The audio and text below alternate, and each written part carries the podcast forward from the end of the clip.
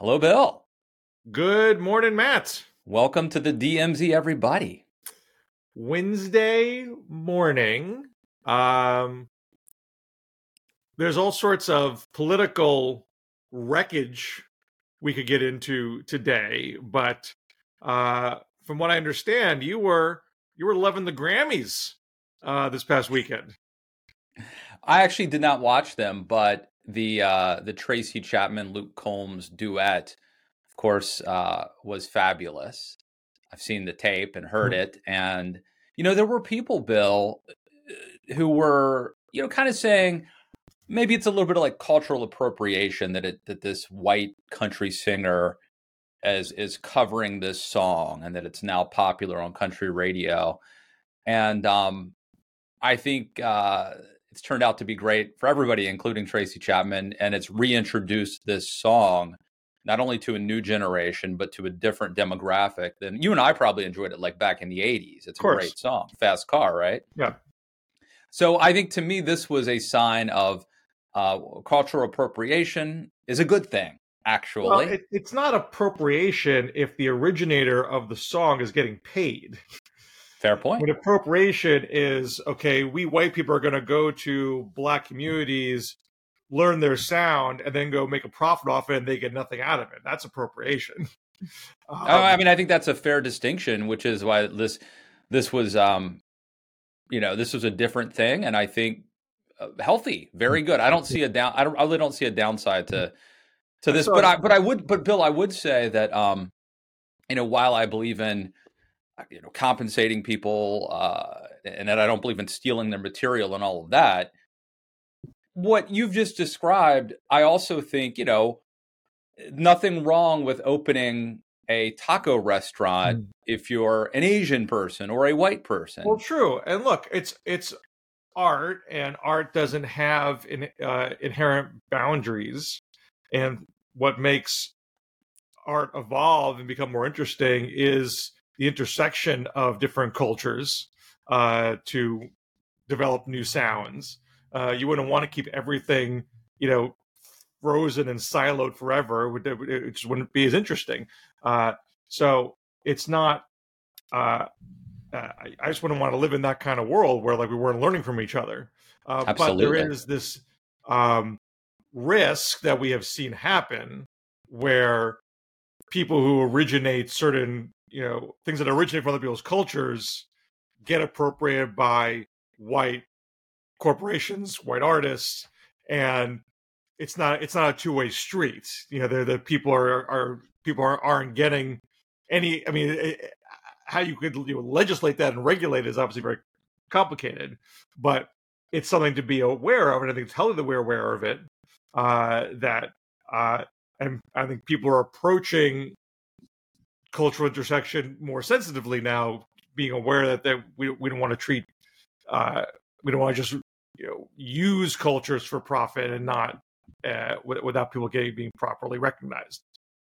Now, Toby Keith also passed away. His song, Bill, I Want to Be a Cowboy, or I Should Have Been a Cowboy, I think, was the number one most played record on radio in the 1990s. And not just country radio. I believe it was the most played song on the radio. I saw you tweeted something about, maybe you don't like this jingoistic courtesy of the red, white, and blue. He has other good songs. I concur. He's got quite a lot of good songs. I will defend Courtesy of the Red, White, and Blue and say I actually like that song. But your point is well taken. That his catalog does not begin and end there. Well, just look. I don't love a lot of things about Toby Keith's politics and attitude. I just heard an interview just after he passed, where he probably gave an interview just like a month ago, where he basically talked about being at peace with what's ever going to happen to him, and saying, that's because I have faith, and if people don't have faith, can't have that. And I was like, geez, Toby, like, if you're an atheist, like, you can't be at peace with like the inevitability of death. Like, that's not really a cool thing to say. So it's not like I love all of Toby Keith's politics and cultural attitudes, although it should be noted he called himself a Democrat for a very long time. He wasn't reflexively pro-war. He was very critical of the Iraq War, for example. I don't know if he ever said he was, if he voted for Trump, though it would not surprise me at all if he did. He called himself a Joe Lieberman Democrat at one point, but was against the Iraq War. So obviously he wasn't all that much into Joe Lieberman. He always felt more kind of like America First Rand Paul-y to me. So like Trump seems to me to be very much in his wheelhouse of a guy he would be into, but I don't think he ever flat out said it. Not that I'm aware. I mean, his prime was really the Bush era. He became associated with being, people assumed he was part and parcel of the Bush vibe because of Courtesy of the Red, White, and Blue, because he named an album Shockin' Y'all, and did American Soldier, which was, not as hard-edged as Red, White, and Blue, but still seemingly in that I'm going to ride this pro-war, pro-troop thing for as long as I can. And so I think for a lot of people on the left who just reflexively don't like country music and a lot of what country music seems to represent, like you might not even think about checking out other songs.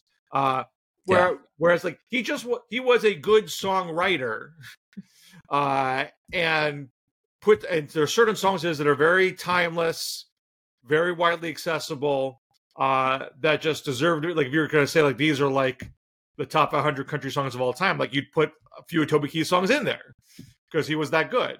And just as much if you were on the right, like I'm sure there are people on the left whose politics you don't like, but you'd say, you know what, I like this song. I like this TV show. I like this movie. Well, trust me, as a conservative growing up in like the 1980s, if I limited my enjoyment of music to only people who agreed with me, it would be Lee Greenwood. You know what I mean? Like that would be Ray Stevens and Lee Greenwood would be the entire catalog there. So it's worth listening to. And, I will say, Bill, I always remember, I didn't know that he was sick. I remember Toby Keith always being kind of, a little chunky, not fat, but, ruddy and healthy looking, and seeing him kind of look gaunt. And some of the photos at the end were not great for me to see. But again, I think his song, I Should Have Been a Cowboy, I believe played more than any other song on radio in the 1990s. So, we'll toast him. Toby Keith, one of the greats. Actually, I love this bar, and As Good As I Once Was, those to me are, peak Toby Keith. Look, I understand. Like if you're like, Chicks or Die, I totally like. I saw the Chicks perform. Like I never paid to see Toby Keith. I paid to see the Chicks. Like I'm not. If we're gonna choose between the two, I'm gonna go with Bill. Chicks. Bill, let me just say, I find the term "chicks" demeaning. I prefer the Dixie Gals for political, to be politically correct. I understand. I am one of those people. I like the Dixie Chicks and Toby Keith. Yes, and you can do that. You are allowed to like both.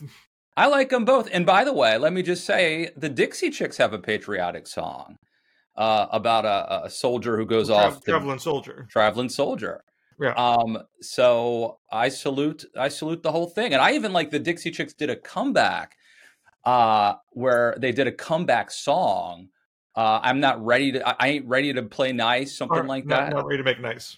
Yeah, that was a good song, too. Yeah. So yeah, I like it all. Yeah. I'm a fan of the whole thing. And sorry to see Toby Keith go, but he left us with a lot of good music. And it's not exactly parallel, but I do think a lot of people had warm feelings seeing Tracy Chapman and Luke Combs come together, because these genres don't have to pull us apart. There's so much commonality, in music, and I just think that seeing them perform it together just showed how it's silly to treat these things as divisive elements when they came as unifying elements. Amen, brother. All right. Well, speaking of divisive, I guess it's time to turn to politics. Let me just set this up, and I'll let you decide which of these things to talk about. But I think the theme of today's show has to be an embarrassing day for Republicans. And I'll just run through. Maybe it's a bad day. Maybe it's an embarrassing day. But I think just like in the last 24 hours or so, we're recording this on a Wednesday. You've had a Virginia appeals court, I think, determined that Trump is not immune, that he cannot claim immunity. We had Nikki Haley. She was the only person on the ballot, I think, in Nevada. Right. And she was defeated. That's not true. I mean, like, I think like Tim Scott and Mike Pence were on or something. Okay, she was the only active candidate on the ballot in Nevada, because there's also going to be a caucus where that's where Trump is playing. But Nikki Haley lost to essentially none of the above. So, which in Nevada is an option. They literally have a none of the above option, which doesn't mean anything. Like if it was a real election and a human being came in below that, I think that person still wins the election. Yeah. Right? But this was already a beauty contest anyway. The only reason for Nikki to do this was for PR reasons, and it ends up being incredibly, I think, humiliating and embarrassing, right? So she was never going to get any delegates anyway. The only reason to do this is to say you won the Nevada primary. She can't do that. She lost to the field or none of the above. Then we have... Oh, sorry, go on. Well, let me set this up, and then we can pick one to sort of go off about, rant about, a light on. Then you had the Republican House. They couldn't pass, or they've decided to torpedo this border deal, which is pure security. There's no pathway to citizenship, except I think for some Afghan interpreters or something like that. But essentially, it's all about security. Republicans have torpedoed that bill, thereby throwing James Lankford, the conservative Republican chief negotiator, under the bus. They're basically Marco-anizing him or whatever. Then Republicans tried to impeach Mayorkas and failed at that. You know, normally you don't bring something to the floor unless you have the votes. So anyway, Bill, I don't see any other way to frame it other than just a very bad, no good, rotten day for Republicans. I mean, I mainly agree, but let me just be a little devil's advocate for a sec. So Mayorkas will probably still get impeached on a second try. You know, Steve Scalise was out for medical reasons. If he was present, they would get it by one vote. So I don't know when exactly he's planned to come back, but they could still eke this out. Now, I don't know. I know the New York 3 special election is next week. If a Democrat wins that, I don't know how fast he gets sworn in. I don't know how fast is he till Steve Scalise comes back. Is this the Santos's seat? Yeah. So I think there's a decent chance that Democrats pick that seat back up. It's not a given. It's not a total slam dunk, but it's a lean Dem seat, and Swazi is a known commodity in the district there. And notably, he has embraced the border deal compromise, and the Republican candidate has not. I don't know if that'll be the thing that determines the race, but you could look at it as a test case here. I mean, this is a district that is, PVI D+2. So it leans blue, but it's not like hard blue. And if Swazi has been kind of running a bit of a triangulation campaign, taking some shots at Democrats for not handling the border properly, saying their brand is damaged, but accepting this compromise, if he can win doing that, that suggests he's found political sweet spot that could send a signal to other people across the country. So I don't know if that's gonna, because I think we're at like we're at like 219. Yeah. 212 well, speaking of. This is like the Nikki Haley thing in the sense that it doesn't really matter, right? I mean, the Senate is not going to convict Mayorkas. So correct. This was about, a signal and we're also getting the show trial. I think they want to have the trial and use that as a platform to harangue the whole Biden administration's handling of the border. Now, it's possible. I think it depends on how you interpret the rules. I think there's an argument that the Senate's hands are tied and they have to have a trial. Some could say, well, they can just dismiss the charges and not have a trial.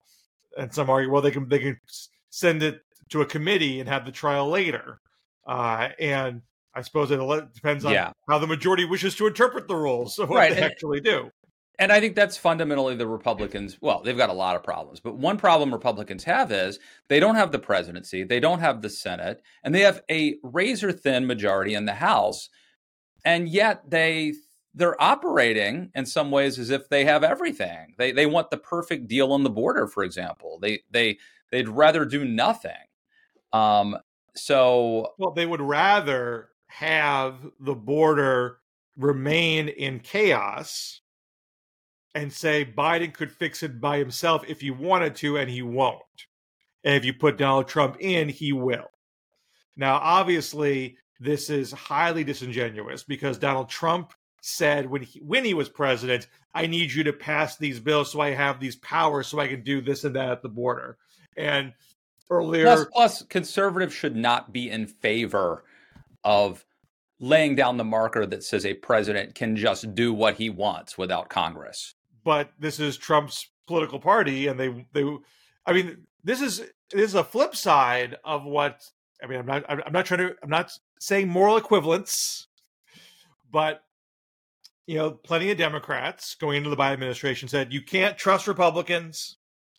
It's not worth trying to do half measures with them, or like giving them the opportunity to pull away the football. We have things that we have to do on climate, on the economy, on minimum wage, on voting rights, and we should just do them, and we should creatively interpret Senate rules or creatively interpret executive authority so these things can just get done without being hamstrung by them. And you know, Biden has done certain executive orders, and they did certain things through reconciliation, but Biden did not do that across the board. And also found ways to find middle ground on various issues. On immigration, and look, this thing I want to write about today. So I'm under the deadline gun today. Immigration has just completely broken the Republican Party. It defines the Republican Party now. Like that is the one through line from the day Trump came down the escalator at Trump Tower and said, Mexico's not saying their best. They're sending drugs, crime, and rapists, and some of them are good people. Like that was the line from his announcement, and he goes back to that throughout the administration, being president, and in the post-administration. That is the thing he wants to be known by, the thing he wants people to believe he's going to fix. And everything else gets pushed to the side from that point. I mean, and the Republican wasn't like this before June 2015. You know, Ronald Reagan passed amnesty. George H.W. Bush passed not only did Reagan pass amnesty, but I was just watching a video because yesterday, February 6th, was his birthday. Also Babe Ruth, also Adley Rutschman. It's a good day.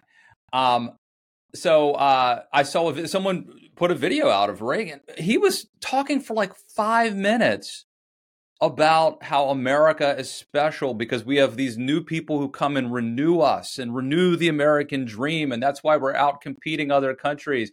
You can move to Japan, but you can't become Japanese. You can move to China, but you can move to France, but you don't become French. But anybody can come to America and become an American. And that is, not only does that mean that we are welcoming, but that means that we are actually expanding and becoming more dynamic. That was his worldview. Right. Which is the opposite of Trump's. Right. And I don't think nothing happened in between those points. Right. And Trump just showed up on June 2015 and they were like this. There's definitely some, you go back to the Bush immigration bill failure in 2006 when Lou Dobbs went ballistic on CNN. Like every day was, border crisis. And the right wing rose up and thwarted that bill. And I know you can say the Democrats had handled that also, which is fair. But you saw the rising tide of nativism from that point. You know, John McCain was the co-sponsor of that bill. It was the McCain-Kennedy bill. And then by 2010, he's running for election saying, complete the dang fence. His fingers are already in the wind on that in 2010. And So but Trump is, and I'll just say, you know, in defense of McCain and the whole thing, I mean, as a Reagan conservative, you know, like I really don't, if I don't care if we build a fence, I don't like the sort of symbolism of it, but like, you know, I believe we should be able to secure the border for security reasons. I mean, you have to have a secure border and all of that, but I also think we should be welcoming a lot of immigrants and be compassionate. But the McCain measures in 2010 didn't balance those points. He was I think he obviously had to, reinforce. Well, that's what I'm saying. The party was already overcompensate. Was already changing before Trump's announcement, but Trump supercharged it, and. Because Trump has made almost every other pillar of the Republican Party meaningless. Like immigration is the paramount principle, or I should say fear of immigration, hatred of immigration, because it's not just illegal immigration. They're mad about, there's a provision that in place now that a lot of Republicans want to get rid of. It's called humanitarian parole, where the president has authority to say, okay, we're going to suspend immigration law for you for a 2-year period. And Republicans say, well, but that's supposed to be case by case. And Biden's doing a carte blanche for Cuba, Venezuela, Haiti, Ukraine. And of course, going back to the Reagan point, like Reagan would be like, hey, you're fleeing communism and want to come here. Come on board. I mean, I don't want to oversimplify Reagan because he was actually not. He actually denied a lot of asylum to people fleeing the El Salvador Civil War and the Guatemala Civil War. So, I mean, he wasn't perfect, but he still had this overarching vision that he was pushing. And so I'm saying all this because immigration is the animating principle of the Republican Party right now, the animating focus of the Republican Party. It really disincentivizes splitting the difference on it with Democrats. This is why, Trump, his issue taken away from him. But, okay, his issue is a form of betrayal. And he has communicated that to the base, to Republicans in Congress, where a guy like Jim Lankford, who is not a squish and negotiated a pretty good deal from a conservative perspective, can't bring it over the finish line, because to do so would be to take away the one thing that is unifying the Republican Party right now. Fair point. I think that's probably how some people on the right are looking at it. But there are receipts, Bill. They have been explicit in telegraphing the point you just made, which is to say, we are killing a bill that would secure the border for political reasons, because we would rather have the issue than solve the problem. Now, the question I have for you is, does that matter? Can Democrats use this now against Trump? Because they have the facts, and I think there's evidence, but does it matter? I think they probably can. I've written this. They should have the opportunity to flip the script and say, we're actually trying to, these people say it is an urgent national security crisis. There's a potential of terrorists to cross this border and kill us right now. But we should wait a year until Trump's in office. Yeah. You could do something. And the counter argument is, well, I can't trust Biden to do anything about it. Okay, well then do it. And then when Trump gets to be president, as you know, he will. If Biden doesn't do the job, then you can still say, well, I gave him these powers and he still screwed it up. Yeah. But to say we can't even try because it's going to help Joe Biden re-election is not putting the country first. So I think they have the opportunity to prosecute that case, and they're helped with a lot of Republicans on camera saying the same thing, either because they're mad about it or saying it relatively openly, then that's their actual belief. That's okay. No, I agree. There is a ton of evidence. There is so much video, and not just from the last 48 hours or whatever, but the last year, there is so much video evidence of Chip Roy a Republican, conservative Republican saying like, what have we done? We haven't accomplished anything. We have Congress. We don't do anything. I challenge you to come down here and tell me one bill we've passed that matters. Like, there's so much video evidence of, you know, Trump and other Republicans saying things. And yet, Bill, I mean, if Bill Clinton were president, I have no doubt he would go out there and he would take that immigration issue and he would beat Republicans over the head with it. I wanted to do that, you know. And I want Newt to come down here to this border and see what's happening, all the people flooding across. I mean, Clinton could do that. I just, again, this is a theme of our discussion. Did you see Biden yesterday? No, I didn't. Oh, I mean, Biden gave a speech at the White House yesterday where he made all those points. Bill, you're proving my point. You are proving my point. I didn't see the speech. It doesn't matter what points he made in a speech that I didn't see. I do this for a living, and I'm not saying that I'm the most dedicated or sharpest person at what I do, but like, if I didn't see it and I'm not aware of it, how on earth is it going to sink through to the average American? Well, it's not just one speech, one day. It's a message you prosecute over a period of time, and it can't just be Biden as an individual. It's got to be a team of people. But I think he's on point. I thought he gave a very cogent speech. It wasn't like, you know, all thumbs Biden doesn't know where he is. Like, he was very straightforward and clear. Now he is speaking in his sort of like quiet grandpa voice. He has like quiet grandpa voice and like get off my lawn, you know, screamy grandpa voice. Like, those are the two modes of Biden right now. And I understand that maybe not be the ideal, you know, vibe you want, you know, for president. But the thing that I believe is really going to drive the final result here is the economy. And I think it's hard to make immigration a driving issue while the economy is good. It's easier when the economy is bad and you're blaming immigrants for making the economy bad, you know, whether it's right or wrong. I'm not saying they should deserve the blame, but like, I think logically speaking, you know, politically logically speaking. And with a 3.7% unemployment rate, and granted, right, there are people who've dropped out of the workforce, but with a very low employment rate, one could argue that there's a demand for more people, for workers. No, I mean, there's an argument that inflation has gone down because we have immigrants helping with the labor market. Right. So, I mean, this is the hard thing for Biden, because it gets complicated to argue all the nuances of the issue. But I just think that the types of things that sort of get people really riled up, immigrants are taking your jobs, and they're cutting your wages. Like, that's not happening right now. Wages are beating inflation, and unemployment is low.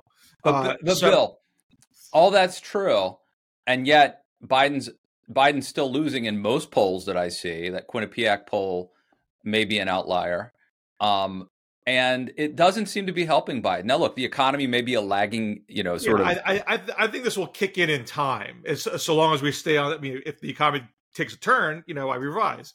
But if we're going into election September, October. GDP is still solid. Unemployment is still low. Wages are still beating inflation. And the border is still not great because we couldn't get these things done. I think it will be hard for, like, right now, the news coverage is still a lot of border. And there are genuine stresses that is putting on certain communities. There are certain cities that are having a hard time finding shelter for people, and that puts a strain on municipal government budgets, which is one of the reasons why it's the worst polling issue for Biden. You know, it's not just Republicans; there are Democrats who are annoyed with it, and that's why it's a genuine issue, a genuine problem to solve. But most people walking around day to day are not like directly confronted with an immigrant making their lives worse. Whereas like inflation, that like you go to the store every day and you see a price spike, like wherever you live, whatever your economic station, that affects you, that annoys you. If that's coming down, and most people, I had a guy say to me the other day, well, you know, interest rates are still high, it's still hard to buy a home. I mean, people are still buying homes, and not everybody is trying to buy a home at the same time. So, like, the number plus, of people... And Jerome Powell has signaled that interest rates are coming down. Yeah, I mean, they may well inch down over time, but you might well if they're still... I think they'll come down between now and the election. Yeah, so, like, there's lots of reasons to believe that we're going to be broadly in good shape with the economy. But, Bill, here's what you don't get. The economy is improving because people know Donald Trump is going to win. Let's be honest.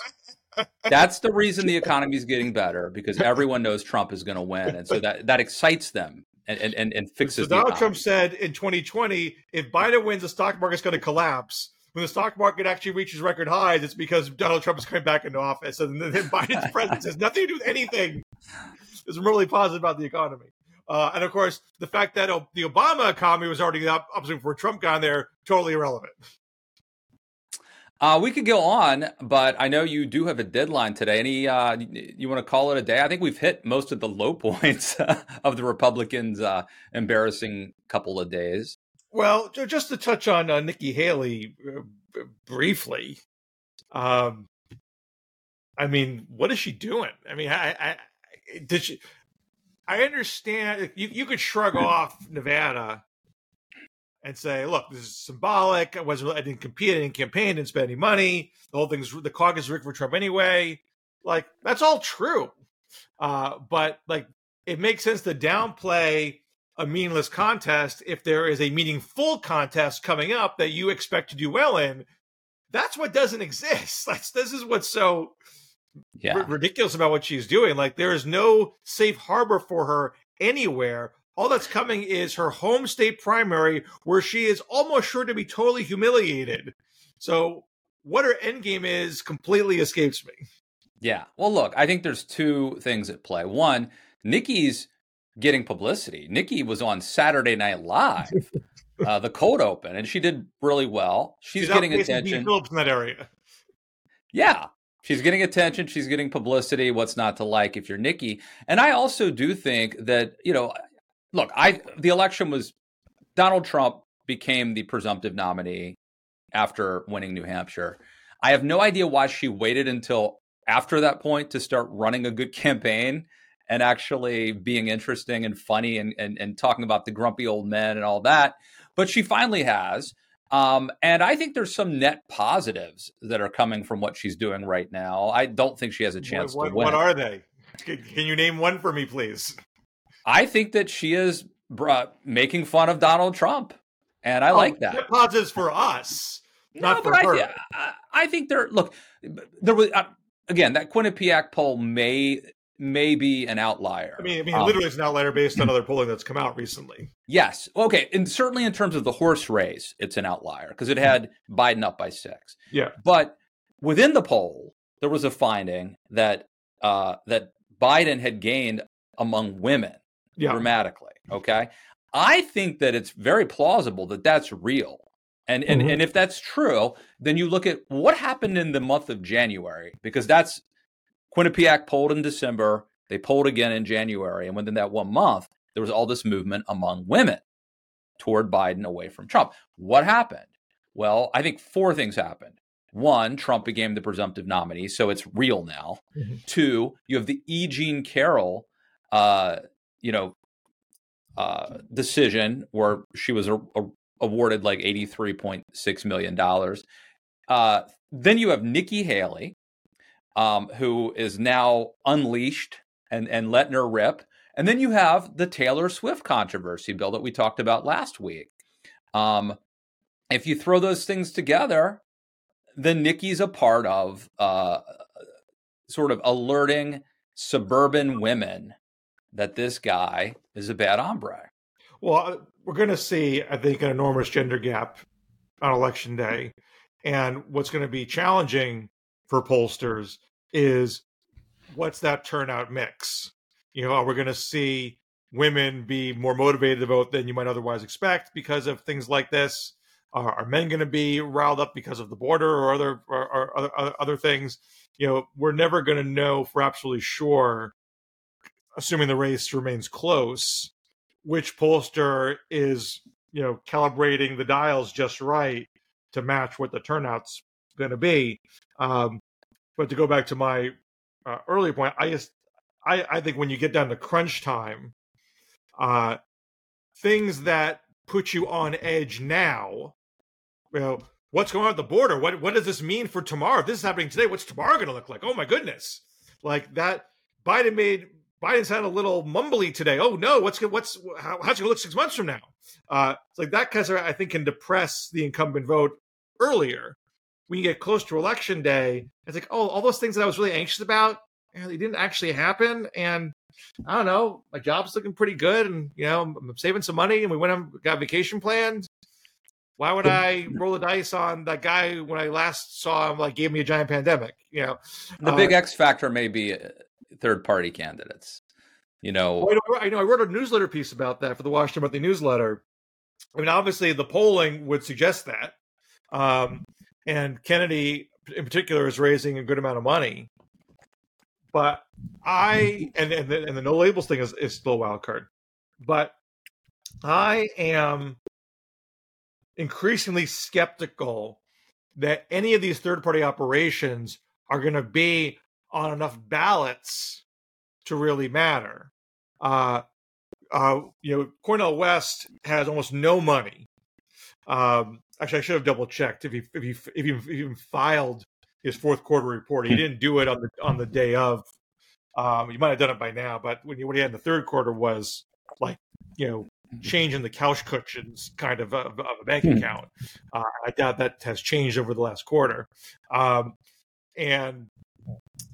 Kennedy has raised a lot of money, but he's only on two state ballots potentially at this point. He's met the requirements for two state ballots, and he's got time, but he recently said he's talking to the Libertarian Party. And look, the Libertarian Party's got a good track record of ballot access. They got in all 50 last two times. No other third party has done that. But one, he has to get the nomination, which is not a guarantee. He has to win it at the convention, and hasn't been a pure libertarian all his life. But they've shown some partiality to sort of marquee names like Gary Johnson, who also was sort of an impure libertarian. But if he runs as a libertarian, it kind of gives away the game. Like, he's not a proto-Democrat if he's a libertarian.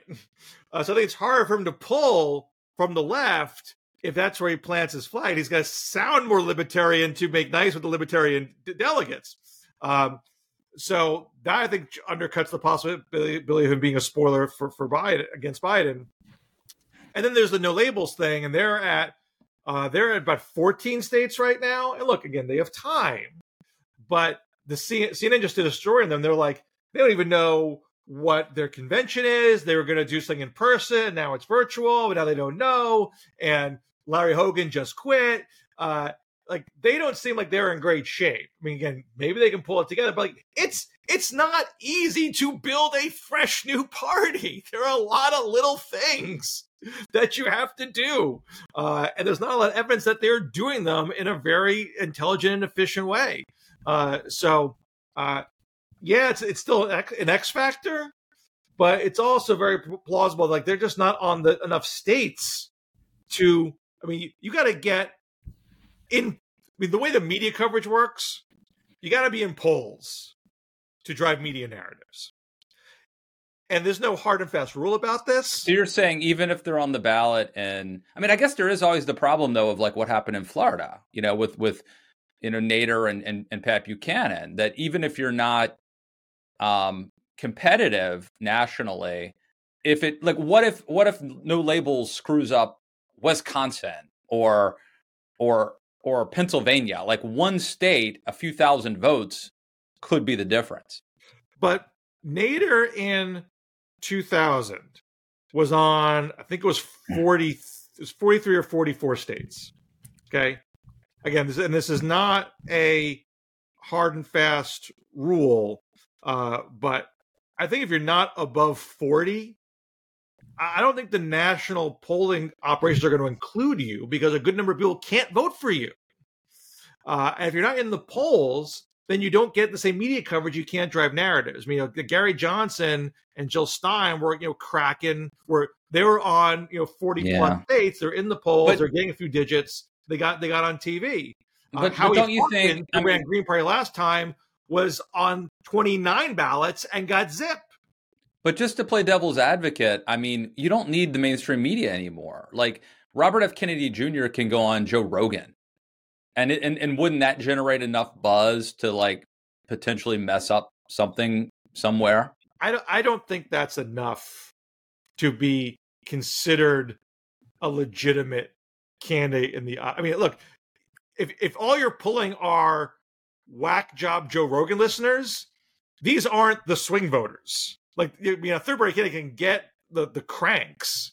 The question is, are you getting enough legitimacy that someone's going to be like, oh, maybe this person has a shot, and I think it's worth casting a vote for this person. Yeah, or this actually, person you're right. I mean, something that I want to send a message by.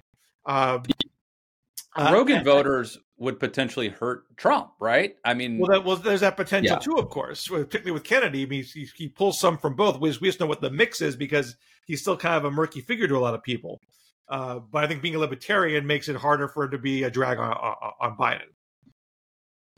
Well, we don't need to go into your boy Tucker Carlson interviewing Vladimir Putin. We'll save that for Joe Rogan to comment on. I guess. He hasn't done it yet, right? We haven't seen the interview. Yeah, he's been in Russia for multiple days, according to my Twitter feed. So, all right, so maybe we can talk about that next week. Maybe I'm sure if a figure on the left went to Venezuela to interview Maduro and echo a lot of Maduro's talking points on Venezuelan soil, that wouldn't cause any kind of ruffle at all. No, everyone would be pretty understanding of that, though. Let me plug a couple things. Or China. So first. For example, China. I don't know if you've seen this, Bill. I'm a year late to this, but there's a show called Daisy Jones and the Six over at Amazon Prime. Mm-hmm. And it's loosely it's from a book, but it's sort of loosely based on Fleetwood Mac. And not a perfect show, but I would recommend it. Okay. Just finished it. Can't recommend this. Haven't heard it yet, but I'm looking forward to Vampire Weekend, Bill. For those of us of a certain age, out with a new album soon. It's going to drop. I'm excited about that.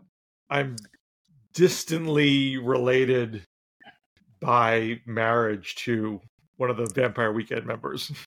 So you're saying there's a chance? I took my boys last week. I think it was last week. We saw Jim Gaffigan, the comedian. Oh, wow. Great. At Constitution Hall. That was fun. But I would love to take him to see Vampire Weekend. Maybe you can make that happen, Bill. I don't know. And also, through that connection, I'm also distantly related to Scott Baio. So wait, is Vampire Weekend related to Scott Baio? Yeah, there's another Baio in Vampire Weekend. I had no idea. I think we broke news. I want to plug. I interviewed David Frum. And we obviously talked about the border, but we spent a lot of time talking about Woodrow Wilson and David. I hope you mentioned me, Matt. You did not come up, Bill, but I saw you. How could you not? I don't want him to know that you and I are friends, but I know. I think you and David probably agree. I think you guys probably are on the same page regarding uncanceling Woodrow Wilson. Yes, complex figure. Yes, did and said some bad things, but judged in the context of his times, it's a little more complicated. As I always said, whether you love or hate Wilson, just an enormously consequential historical figure, and you're just not understanding the story of America if you don't understand Wilson's role. And if you minimize him as someone who resurrogated parts of the federal workforce, you're just missing large chunks of the American story. I think you and David are on the same page. Mm-hmm. What do you want to plug, Bill? Check out the Washington Monthly newsletter. You can see my piece about the diminishing threat of third parties. It's several things about the border deal lately. And I should have a column about Republicans and immigration coming out tomorrow, which you got to get to work on. Awesome. We'll let you get to work on that. Follow us on Twitter @DMZShow. Subscribe at youtube.com/MattLewis. help us out. Go to patreon.com/BillShare and patreon.com/MattLewis. Wet our beak. Help us keep this pirate ship afloat, as Adam Carolla might say. And we'll see you back here in the DMZ next week. Take care. See you, Bill.